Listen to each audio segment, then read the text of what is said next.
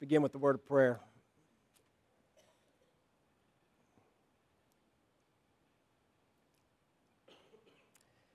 Father, we pray now that as we come to your word, that we would take these words of life and we would do as we ought.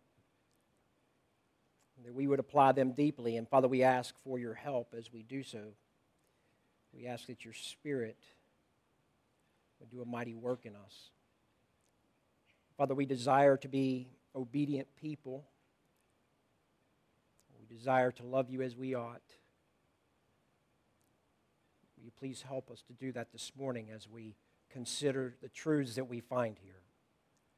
It's in Jesus' name that we pray. Amen. We'll be in Psalm 51 this morning. I was um, on my way to work, uh, or actually on my way home from work this week, and I was flipping through the radio station, and I came across a song that uh, maybe some of you are familiar with uh, called Spirit in the Sky.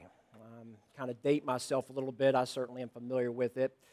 Um, Spirit in the Sky, that's where I'm going to go when I die. I'm going to the Spirit in the Sky. And uh, for those of you who are not familiar with that song, it is not a Christian song. Uh, but uh, one of the lyrics um, stood out to me, particularly this week. And uh, if you're familiar with the song, they may stick out to you as well. Uh, one of the verses says, Never been a sinner, I've never sinned. I've got a friend in Jesus, so that when I die, he's going to set me up with the Spirit in the sky. And um, that's, that song has a catchy tune, but the, the theology of it is somewhat of a train wreck, to be honest with you. Uh, it does not match up with what the scriptures teach us about man's sinfulness. Um, but I wonder how many of us this morning, practically speaking, might live as though we never sin. I wonder when, when you sin, what is it that you do with your sin? When you're convicted of a sin, what do you do with the sin? What should you do with it? What I'm getting at is do you have a practice of repentance? Does your life reflect one of repentance? We know that unrepented of sin, it harms relationships. Unrepented of sin, undealt with sin, ruins our fellowship with God.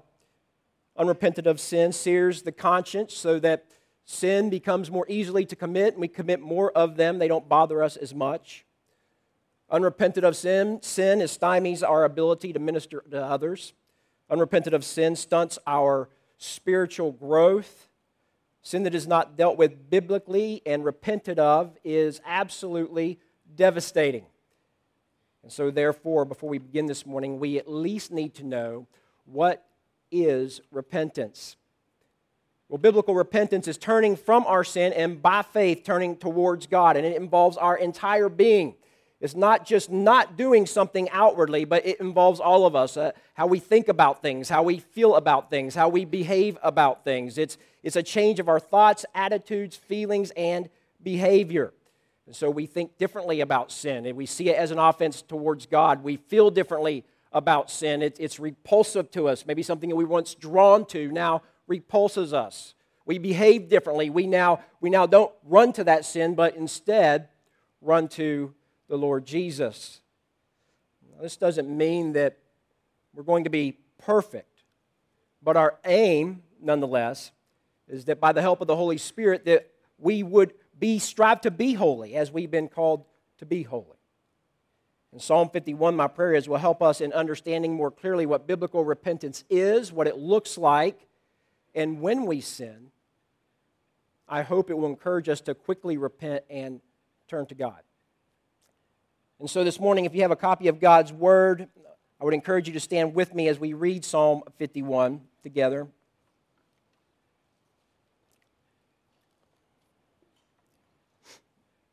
Psalm 51 begins this way To the choir master, a psalm of David, when Nathan the prophet went to him after he had gone into Bathsheba. Have mercy on me, O God, according to your steadfast love according to your abundant mercy, blot out my transgressions. Wash me thoroughly from my iniquity and cleanse me from my sin. For I know my transgressions, and my sin is ever before me.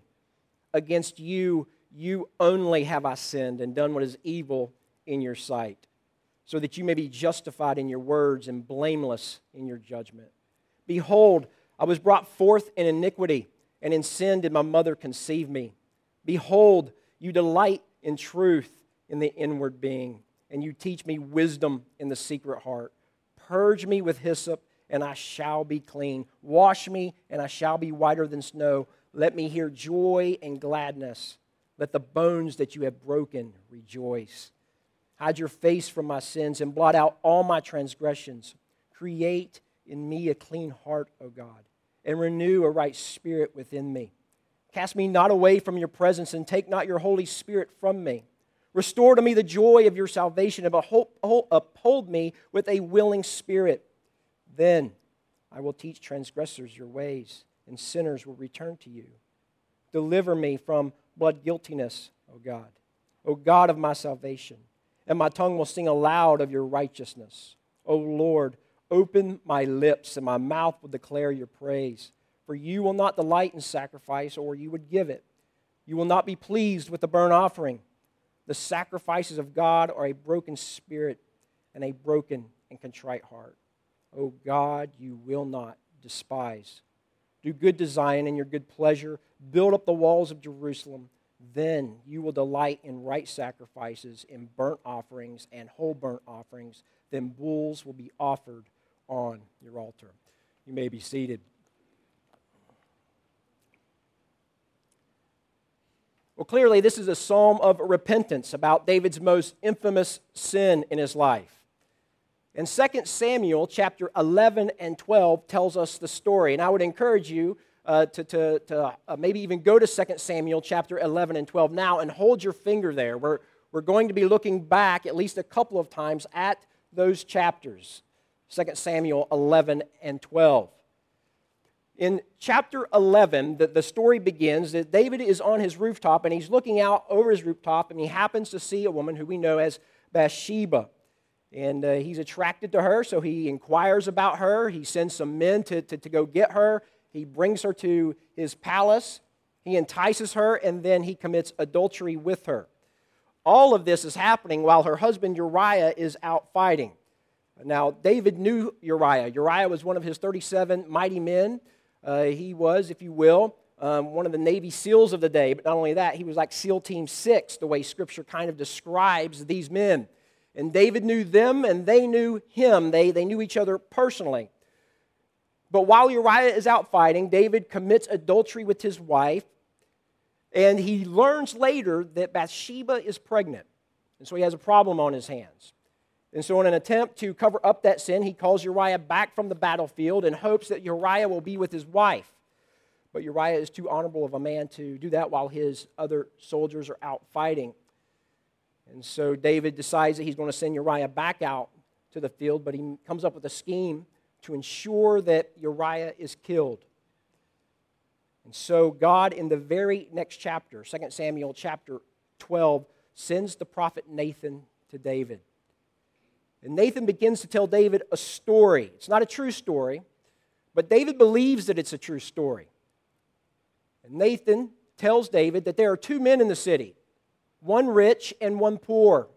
And the rich man has many herds and many flocks, and the poor man only has one little ewe lamb, the scripture says. And he loves this lamb. He raises it as though it is his own daughter. He lets it drink from his cup, he feeds it from his hand, he sleeps with this little lamb. And this rich man has a visitor to come visit him, and he desires to make a meal for this visitor. And instead of taking one of his lambs, he takes this poor man's lamb and feeds his visitor.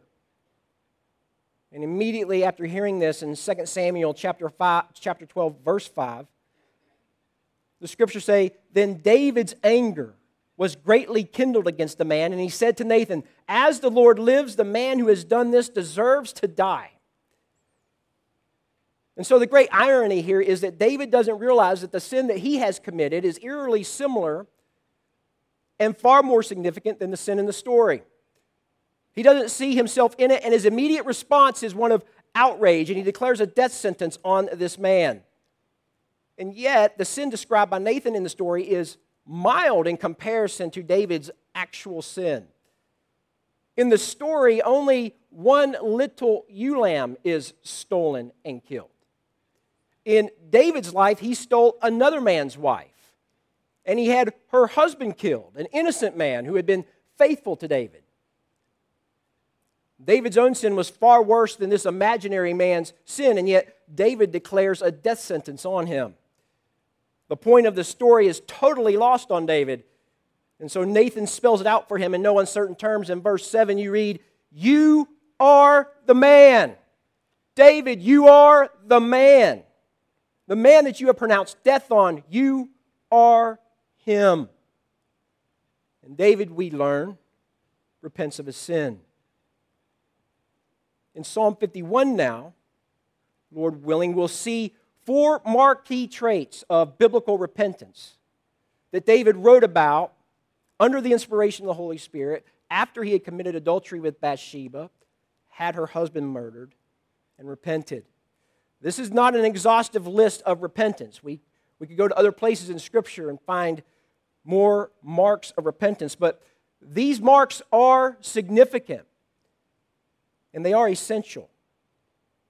And so that first mark is repentance is marked by acknowledgement of the seriousness and confession of our own sin. Repentance is marked by an acknowledgement of the seriousness and confession of our own sin. We know that when Nathan confronted David, David at this point had kept his sin secret for at least nine months because the baby had been born. But from the very beginning of this psalm, in the superscription at the very top, we see David going public with his sin. He puts it on Front Street for everyone to see. David gives this prayer that he has written, this psalm, to the choir master, the person responsible for composing music, so that this psalm is sung by all of the people of Israel to sing. I doubt any of us would want our most shameful sin to be put on full display and us to put the lyrics of that sin on the screen behind me so we all can sing it. But that is precisely what David does. Now, going public isn't necessary for biblical repentance, but dealing with it openly and honestly before the Lord is necessary. Proverbs 28 13 reads, Whoever conceals his transgressions will not prosper but he who professes and forsakes them will obtain mercy. David acknowledges that his sin is a treacherous offense against a holy God. He understands that his sin is a serious matter. Nowhere do we see David in this psalm saying, God, I, I realize I, I made, a, made a little mistake here. I, I had a lapse in, in judgment. You're not going to read that in this psalm. We didn't read that earlier. He sees his sin for what it is. He understands its seriousness and he calls it out. In verses 1 and 3, you'll see there that he labels his sin as transgressions. He said, this, this word transgression, it means to cross the boundary, to go into a forbidden area, to break the law. In verse 2, he uses the word iniquity. Iniquity goes deeper. It, it, speaks to the, to the character of a man. He's saying, my, my character is wicked, my, my character is flawed, and as a result, I have flawed behavior. In verses 2, 3, and 4, he uses the word sin, missing the mark. He's missed the mark. This is a robust description of his offense. He's, he's coming at it from every angle that he can think of. He's, he's not minimizing it. He bows to the reality that it is not insignificant, it's not a minor infraction. He feels the gravity of it. It's not a oopsie daisy. He tells God in verse 4 I have done what is evil in your sight. Transgression, iniquity, sin, evil. All sin, all sin is evil. Compared to a holy God, all sin, even those sins that we might think of as the most insignificant, is evil. An unkind word, evil. Gossip, evil. A thought of hatred, evil. All sin's evil. But again, in 2 Samuel 11, where again this story is told about Bathsheba and David and Uriah, at the very end of that chapter, the very last verse of chapter 11 of 2 Samuel, verse 27, the ESV says this The thing that David had done displeased the Lord. The word translated displeased is actually the root word for evil used in verse 4 of Psalm 51. It's used from the same root word. And though, so there are several credible translations, such as the CSB, the NASB, translates the Hebrew here more literally in 2 Samuel 11 27. The NAS, for example, reads, The thing that David had done was evil in the eyes of the Lord. And so it seems to me that when in verse 4 of Psalm 51, David says, I have done what is evil in your sight, he's agreeing with God's assessment of his own sin. Yes, Lord, I agree with you. I, I have done what is evil. I've, I've tried to run from it, but I agree with you now. It is evil. And part of repentance is agreeing with God about your sin, not minimizing it, not ignoring it. David sinned against God. Verse 4, he says, Against you, you only have I sinned. Certainly, he has sinned against Bathsheba in adultery. Certainly, he has sinned against Uriah in murdering him and the people of Israel and his abuse of his power as king. And the scriptures speak plainly about these offenses. However, David's greatest sin is that he committed evil against God himself and breaking his covenant relationship with God by disobeying his loving commands. When we sin against others, we ultimately sin against the one who created them in his own image and has shown us that those actions are wrong in His Word. So fundamentally, he, he sinned against God, and that's why he acknowledges that sin here. When, when David sinned, God saw it and he was dishonored. And whatever judgment, whatever discipline the, the Lord thought to bring to David, according to verse 4, David understands that God would be blameless and right in doing so. Whatever my discipline, David says, verse 4, I deserve it. Whatever judgment you bring, Lord, I deserve it. I've earned it. And as a result, it would have been easy for David to minimize his sin. His sin is a, so somehow to lessen the, the degree of his sin from a just and mighty God. There are all kinds of ways that David may have tried to limit his responsibility for his sin. But real repentance accepts full responsibility. One way David may have tried to minimize his sin is by shifting blame to somewhere else. But nowhere in this psalm do we see David shifting blame for his sin. He, he's not blaming anyone else. He's not saying, well, Bathsheba, you know, she took part too, Lord. I mean, what's she doing bathing out there at that time of day? David owns his sin. It is his and he has done evil. Notice all of the personal pronouns that David uses in this psalm the me's, the my's, and the I's. For the sake of time, we won't read all of them, but allow your, your eyes just to, to, to look at a few of them. In verse 1, mercy on me and my transgression. Wash me, verse 2. Me and my and my.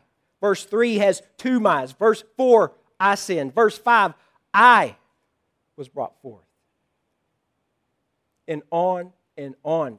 David owns his evil. It's no one else's fault, no one else's guilt, no one else to blame, no one else's sin. It's his. Lord, I did what was evil. My sin, my iniquity, my transgressions. David doesn't shift blame, he owns it. David also doesn't try to minimize his sin by making excuses. Lord, I'm, I'm just a guy. She's a beautiful woman. He's making no excuses here. Uriah was a soldier, he understands the risks of war. David makes no excuses in this entire psalm like that. Rather, in verse 5, he goes even further in owning his own sin. He says, In sin, my mother conceived me. He's not saying that his mother was guilty of some kind of sexual immorality when he sinned. There was no act of sin on his mother's part when he was conceived. He's acknowledging his sin nature that he inherited from his parents, that we've all inherited from our parents. Romans 5:19 says, "By one man's disobedience the many were made sinners." We may try to use our depravity as an excuse for our sin. Instead, David doesn't do that. We, we sometimes might say, well, that's just how I am. It's just me. David doesn't do that. David's using no excuse. He's not using his depravity as an excuse. Instead, he's acknowledging the depth of his guilt. It's not that these actions were just sinful, but the very core of who David is, he's saying, is tainted by sin. He's not excusing himself, he's further condemning himself. It's, it's in me. And that's true of, of you, and it's true of me. The innermost desires are corrupt and sinful, David's saying. His, he has an inner bent towards sin. And he's admitting that his problem extends well beyond the transgressions of adultery and murder and misuse of power. His problem is greater, his problem is deeper, and as a result, his need for mercy is much greater and much deeper. And this brings us to the second mark of biblical repentance, and that is repentance is marked by desire for the mercy and cleansing that God alone can provide. From the very beginning of this prayer, David pleads for mercy. From the very beginning, he says, Have mercy on me, O God. And really, this entire prayer of repentance is a pleading for mercy. And this mercy that David requests is based on nothing that David has to offer. Nothing. There's nothing about David himself that warrants mercy. Nothing about him. Nothing he's done. Not that he's a man after God's own heart. Not that he's, he's done some good things. Not that he's been faithful to carry out God's commands in the past. He, he doesn't go, Lord, I, you remember that thing with Goliath? You know, feel like that was pretty good of me. You'd think that we can kind of just call it even here? We don't see that anywhere. He doesn't appeal to any of his good deeds or his works. I have nothing. All that he has brought is sin. God's mercy cannot be earned by mere man. And so, what does David appeal to? David appeals to God's steadfast love. This is God's covenant faithfulness. God's love does not waver or wane like, like ours does. His love is steadfast, it is faithful, it is never ending. He appeals to God's character even further. He said, To God's abundant mercies. Will you show me mercy based on your faithful, steadfast love, God? And what David is doing in these words, they, they teach us something. Because David, it seems, is recalling what he knows to be true about God from God's Word. God's steadfast love and mercy, that's, that's covenantal language given to the people of Israel by God Himself. We see this in Exodus 34 when Moses receives the Ten Commandments. So Moses has just received the law, and God, knowing that his people were going to inevitably and surely break that law says this. We read this in Exodus 34 67.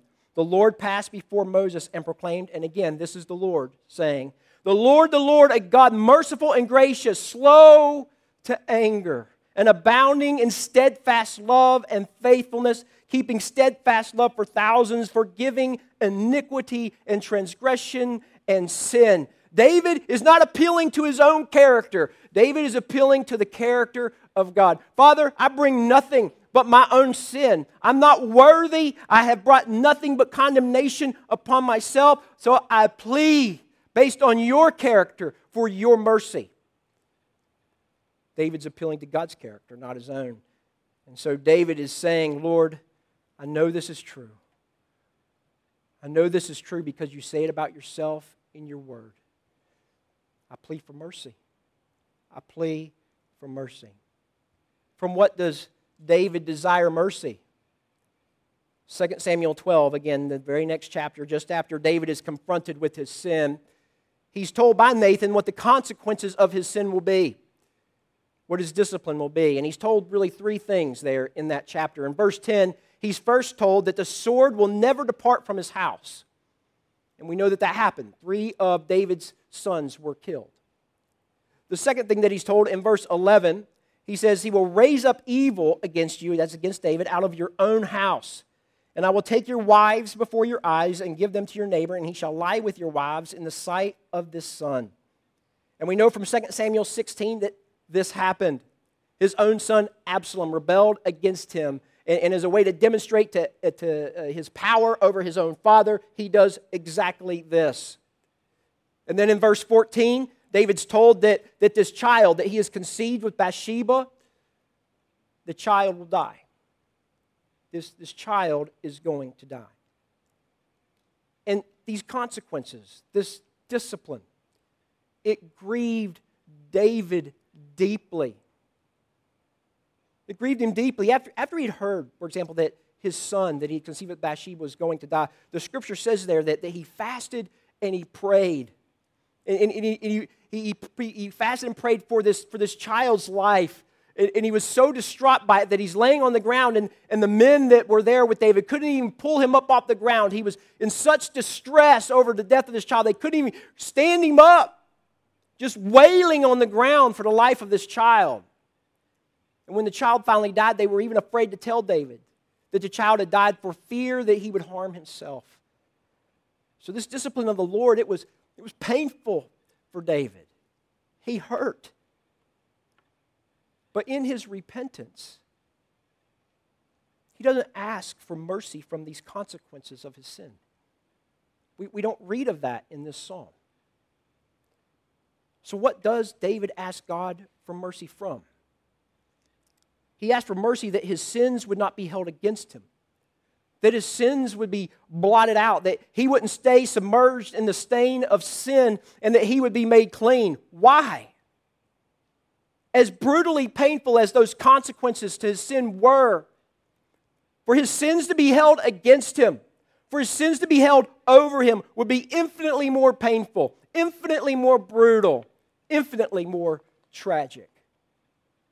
And so in verse 1, he says, Blot out my transgressions. Verse 9, blot out my iniquities. That is, wipe them away as though they have never happened. And he continues in verse 2 Wash me thoroughly from my iniquity and cleanse me from my sin. Verse 7 Purge me with hyssop, and I shall be clean. Wash me, and I shall be clean. Hide your face from my sins, he says in verse 9. Seven times he petitions the Lord to remove his sins.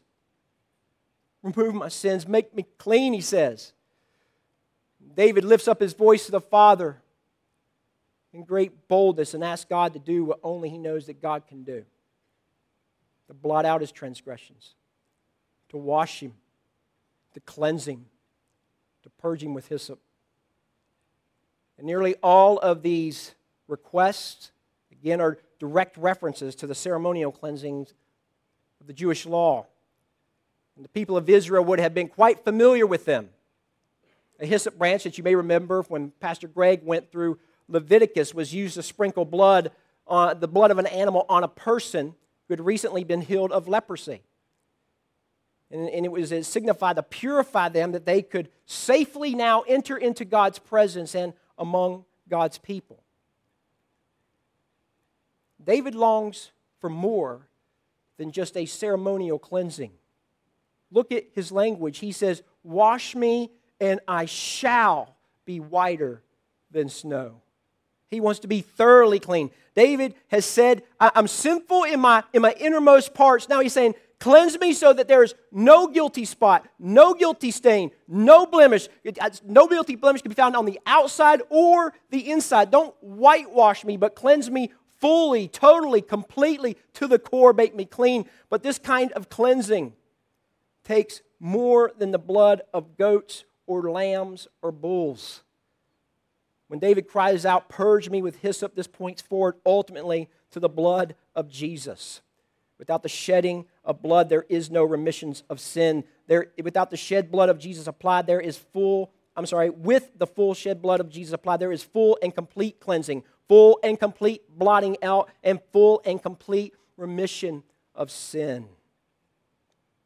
David knows that God and God alone can answer his pleading. If God purges him with hyssop, he shall be clean. If he cleanses him, he shall be whiter than snow. Why does he want to be made clean? What is the benefit in it? Why, why is it that he needs to be made whiter than snow?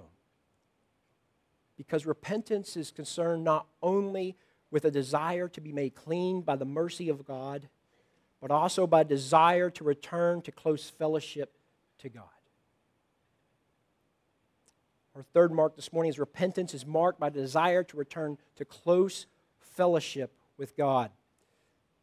David uses the language of Israel's ceremonial rites to uh, underscore his deep desire to have close, intimate, full access fellowship with God once again, to enter into his presence again.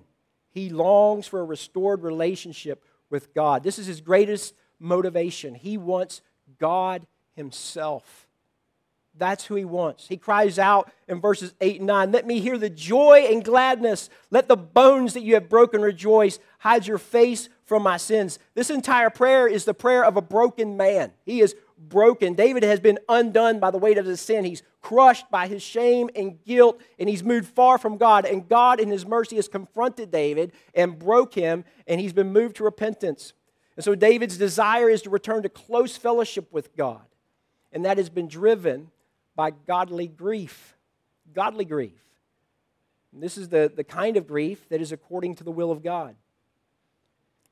This is the kind of grief that God wants you to experience if you've sinned. Why? Because according to 2 Corinthians chapter 7, verse 10, one that Pastor uh, uh, uh, Jason read earlier, first, or 2 Corinthians 7.10 says, Godly grief produces repentance that leads to salvation without regret. Esau, you remember Esau? Esau, he, he had great remorse when he sold his birthright. He was desperate to get it back. He even, he even wept over it. He wanted it back so bad. But according to Hebrews 12 17, he wasn't repentant. Judas was distressed with such remorse for his sin that he killed himself. But neither of those are examples of genuine biblical repentance nor of godly grief. Instead, they, they teach us that you can be sorry, you can cry and wail profusely, you can have much regret and remorse, even to the point of killing yourself, but none of that means that you are repentant. None of those things are biblical markers of genuine repentance. Rather, one of the greatest biblical markers of genuine, genuine repentance is moving towards God in desiring intimate fellowship with Him. David's plea is that by the mercy of God, his brokenness, his godly grief would be that that would be turned into unfettered joy in enjoying fellowship with God. I'm broken. This godly grief that, that I have, Father, let me come into your presence that I may have joy. That's what he wants. He wants to be close to God. And he says in verse 11, Cast me not away from your presence. He goes on to say, Take not your Holy Spirit from me. And kind of as a, just a parenthetical aside, as, as we read that, they, when David says, Don't take your Holy Spirit from me, he's not implying that you can lose your salvation. In the Old Testament, there were certain people who had the Spirit poured out on them for specific purposes or tasks. And we know from 1 Samuel 16 that David had the Spirit in order to help him do what God had called him to do as king. And so he's just simply saying, Don't take your Spirit from me in that regard. But when David says, Cast me not away from your presence, what he's declaring is his great need for God. Yes, David has declared his need for forgiveness, he has declared his need for cleanness, he has declared his need for mercy, but more than all of that here, he says, I need you. These other needs, they come from his deepest needs of needing the Father. He needs him. I want you. I need you. At the very center of repentance is a deep longing and insatiable need for God. Martyn Lloyd-Jones, commenting on this passage, puts it well. He says, and I quote, I do not hesitate to assert that this is perhaps the most subtle and delicate test as to whether we have repented or where we are, our attitude towards God. The one against whom David has sinned is God, and yet the one he desires above all is God. That is a difference between remorse and repentance. The man who is not repented, but who is only experiencing remorse when he realizes he has done something against God, avoids God. The man who has not been dealt with by the Spirit of God and has not been convinced and convicted tries to get away from God to avoid him at all cost. He does not think, he does not read the Bible, he does not pray, he does everything he can not to think about these things. But the extraordinary thing about the man who is convicted of sin by the Holy Spirit is that though he knows he has sinned against God, it is God he wants. Be merciful to me, O God. He wants to be with God. This is the peculiar paradox of repentance, wanting the one I have offended, Martyn Lloyd-Jones says. David wants God. More than anything else, he wants him. And it's God that he wants, and that's his joy. So his joy is complete. He cries out in verse 12 Restore to me the joy of your salvation. The, the, the reality is, is that sin chokes out our joy. When, when we are guilt ridden over our offenses against God, we, we have no joy. When, when deep down uh, we're, burdened by our sin, we, we have no joy. Our spirits are hindered. And we just let sin settle in our life, don't, don't deal with it as we ought, don't repent from it as we ought. We, we, we know, we can feel it weighing us down in our spirit. Some of us know what I'm talking about. Those of us who have times not dealt with it with our sin knows what this feels like. And here David asked that God would restore that joy that he once knew. And that God would keep him there. That, that God would restore that joy and that God would keep him there. And we know that God, in his mercy through Christ Jesus, will do exactly that. He will do that. And so we see here, lastly, that repentance is marked by a longing for restoration. Repentance is marked by a longing for restoration. True repentance is eager to make right the wrongs that have been committed. In verse 13, Solomon wants others to learn from his sin, and so he desires to teach them God's ways. We might ask, well, which ways are those? And I, I assume that, that for some of the things that David has learned and experienced firsthand as a result of his own repentance. Maybe he'll teach them that God is merciful to the repentant. Maybe he'll teach them that God delights to blot out their iniquities. Maybe he'll teach them that God delights to restore joy to those who have turned from their sin and by faith turned to him. Whatever it is that he teaches, he wants them to benefit from what it is that he's learned and from what he has experienced. We've seen this kind of thing here at Providence. Someone has struggled with sin, but they've repented of that sin, they've had victory over it, and somebody else learns about that, and they too are struggling with that sin that this person once struggled with, but has repented of. And so they seek them out, and the two of them meet, and this brother or sister sits down with them, maybe over a, cup of coffee or something, and helps them work through that as they repent of that sin. And it's in that sense that they've been restored to minister in light of what the gospel has done in their own life. We've seen that here. In these last two verses of, of this psalm, verses 18 and 19, David is eager to petition God to spare his own people from, from the consequences of his sin. We know that sin is like cancer, it spreads, it has influence. And David is asking that his people would be protected, that they would prosper and be able to worship God, that they wouldn't see what it is that he has done and believe that they can do the same thing without consequence. And so he asked that they'd be protected and that they would be able to worship God as they had before. But in these remaining verses, verses 14 through 17, David desires that his worship and his praise would be restored. David's worship of God with the people of God, again, had been affected. And so now David is not interested anymore in outward ritualistic praise, worshiping God with his lips while his heart is far from him. He is been grieved in his worship. He, he's tired of it. He doesn't want to offer mere lip service. He's not going to settle for worship that is a stench in the nostrils of God. Not going to settle for it. And so he goes right to the meat of the matter in these verses.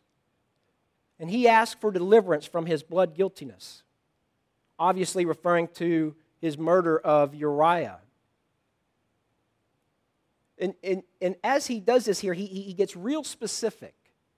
The rest of the psalm, if you look over it, he, he, he, doesn't, he doesn't get super specific with his other sins, but here he does. How does this, that everybody is going to sing in Israel, all the people of Israel, how does this apply to them? What benefit would it be to them, to those who are now singing this psalm? Well, most commentators agree that the point here is that for the people singing, is that if God is able to deliver someone for murder or from murder, an offense worthy of the death penalty under Jewish law, and that person has been restored and shown mercy then absolutely he will show mercy to those whose sin may not be quite as heinous. It gives them hope. He shows mercy to those who don't deserve mercy. He turns the guilty guiltless. The story of the Bible is how God does this. He doesn't overlook or ignore sin. God deals with sin. He deals with it in such a way that it cost him his own son. But he does it in such a way also that the sinner praises their God, their deliverer. We see how God deals with sin on this side of the cross. We see it far more clearly than David did when he wrote this psalm. We see it far more clearly than the people who sang this psalm saw it. David was aware that he was to be stoned for these offenses. There was no exception for a king under the law. There was no sacrifice to take care of this offense. There wasn't any bull you could burn, goat you could take, no remedy. And so David says in verses 16 and 17 that while I know there is no sacrifice for such sins, this I do know. You will not reject one who comes to you with a broken spirit and a contrite heart. You'll not turn away your mercy from someone who is truly repentant. I have nothing, Father, to offer but a contrite heart, a broken spirit. I have nothing to offer. I'm, filled with, with godly grief. I'm broken. Your mercy is my only plea.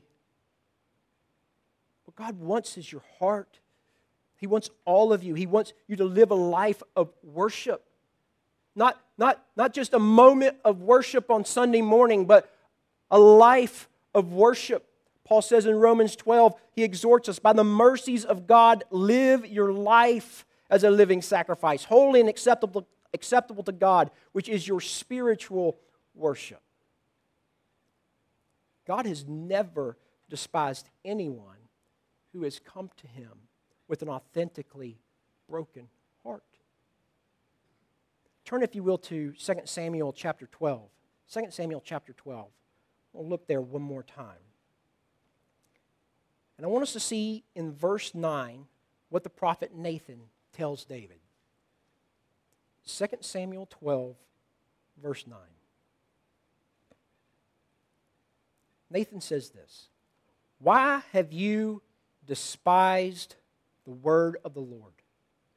Why have you despised the word of the Lord? To do what is evil in his sight. You have struck down Uriah the Hittite with the sword and have taken his wife to be your wife, and you have killed him with the sword of the Am- Ammonites. Now, therefore, the sword shall never depart from your house, because you have despised me and have taken the wife of Uriah the Hittite to be your wife. Now look back to Psalm 51, verse 17. Psalm 51, verse 17 says, The sacrifices of God are a broken spirit and a broken and contrite heart. O God, you will not despise. David saying, Lord, I come to you with my innermost being broken. My heart is contrite. Although I have despised you, you will not despise me. God has never despised someone who has come to him with an authentically broken heart. Never, no, not once. And so the question is will you come to the Lord of mercy today? You may be sitting here this morning and you're not sure really what to make of all this. You may be sitting here this morning feeling conviction by way of the Holy Spirit, not sure really what to do with it. You may be here and you've never repented of your sin and by faith trusted in the Lord Jesus as your Lord and Savior. I can tell you this that the Bible teaches that if you do not repent of your sin, if you do not place your trust in the Lord Jesus, you will pay for those sins for all eternity under the wrath of a holy and just and mighty God. You will pay for those sins. But the good news is that God gave his Son that you might know him. And if you turn to his Son Jesus, you can know him and you can receive mercy from your sin. For those who have placed their faith in Christ, I'd ask, what does your practice of repentance look like? What does your practice of repentance look like? Do you repent of sin? Do, do, do, you repent of specific sin? I'm not asking, do you ask for forgiveness sometimes? If your repentance doesn't look like that of Psalm 51, go to the Lord this morning. Repent and seek his mercy. If there's a sin that you've been ignoring, go to him and seek his mercy. Maybe there's a secret sin. Go to him, repenting, contrite heart, seeking his mercy. Today is the day to repent, to plead for the mercy of God. And if you do, you will receive it. Let's pray.